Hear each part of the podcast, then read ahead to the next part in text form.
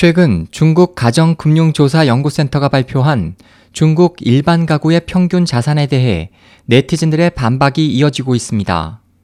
10일 중국 뉴스 포털 신랑 재경망은 중국 가정금융조사연구센터의 최근 발표를 인용해 올해 중국 일반 가구의 평균 자산이 92만 위안이며 이는 2013년보다 20.2% 증가한 금액이라고 전했습니다.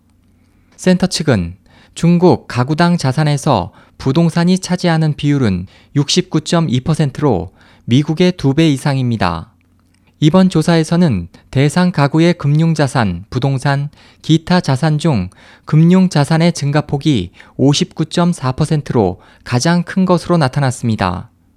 이 같은 발표에 대해 인터넷에서는 전혀 와닿지 않고 믿을 수 없는 결과라며 네티즌들의 반박이 이어지고 있습니다.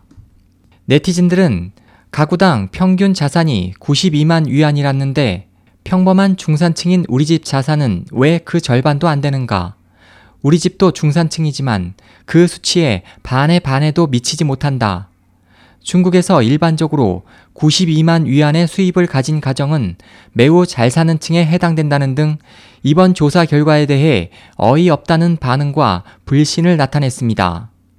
이에 대해 가정금융조사연구센터 리펑 연구원은 평균 자산은 전 가구 자산 총액을 가구 수로 나눈 것이기 때문에 일반적인 가정의 경제 상황을 대표하는 수치는 아니다라고 해명하고 오히려 전체 항목을 2등분한 위치에 있는 중간값이 실제를 잘 반영하기 때문에 이번 조사 중간값은 33만 위안 약 6천만 원이라며 금융 자산 증가 폭이 크지만 주식, 금융 재테크 등 위험 자산이 늘어난 결과여서 최근 주식 폭락 등을 볼 때 이런 자산 증식은 계속될 수 없다고 덧붙였습니다.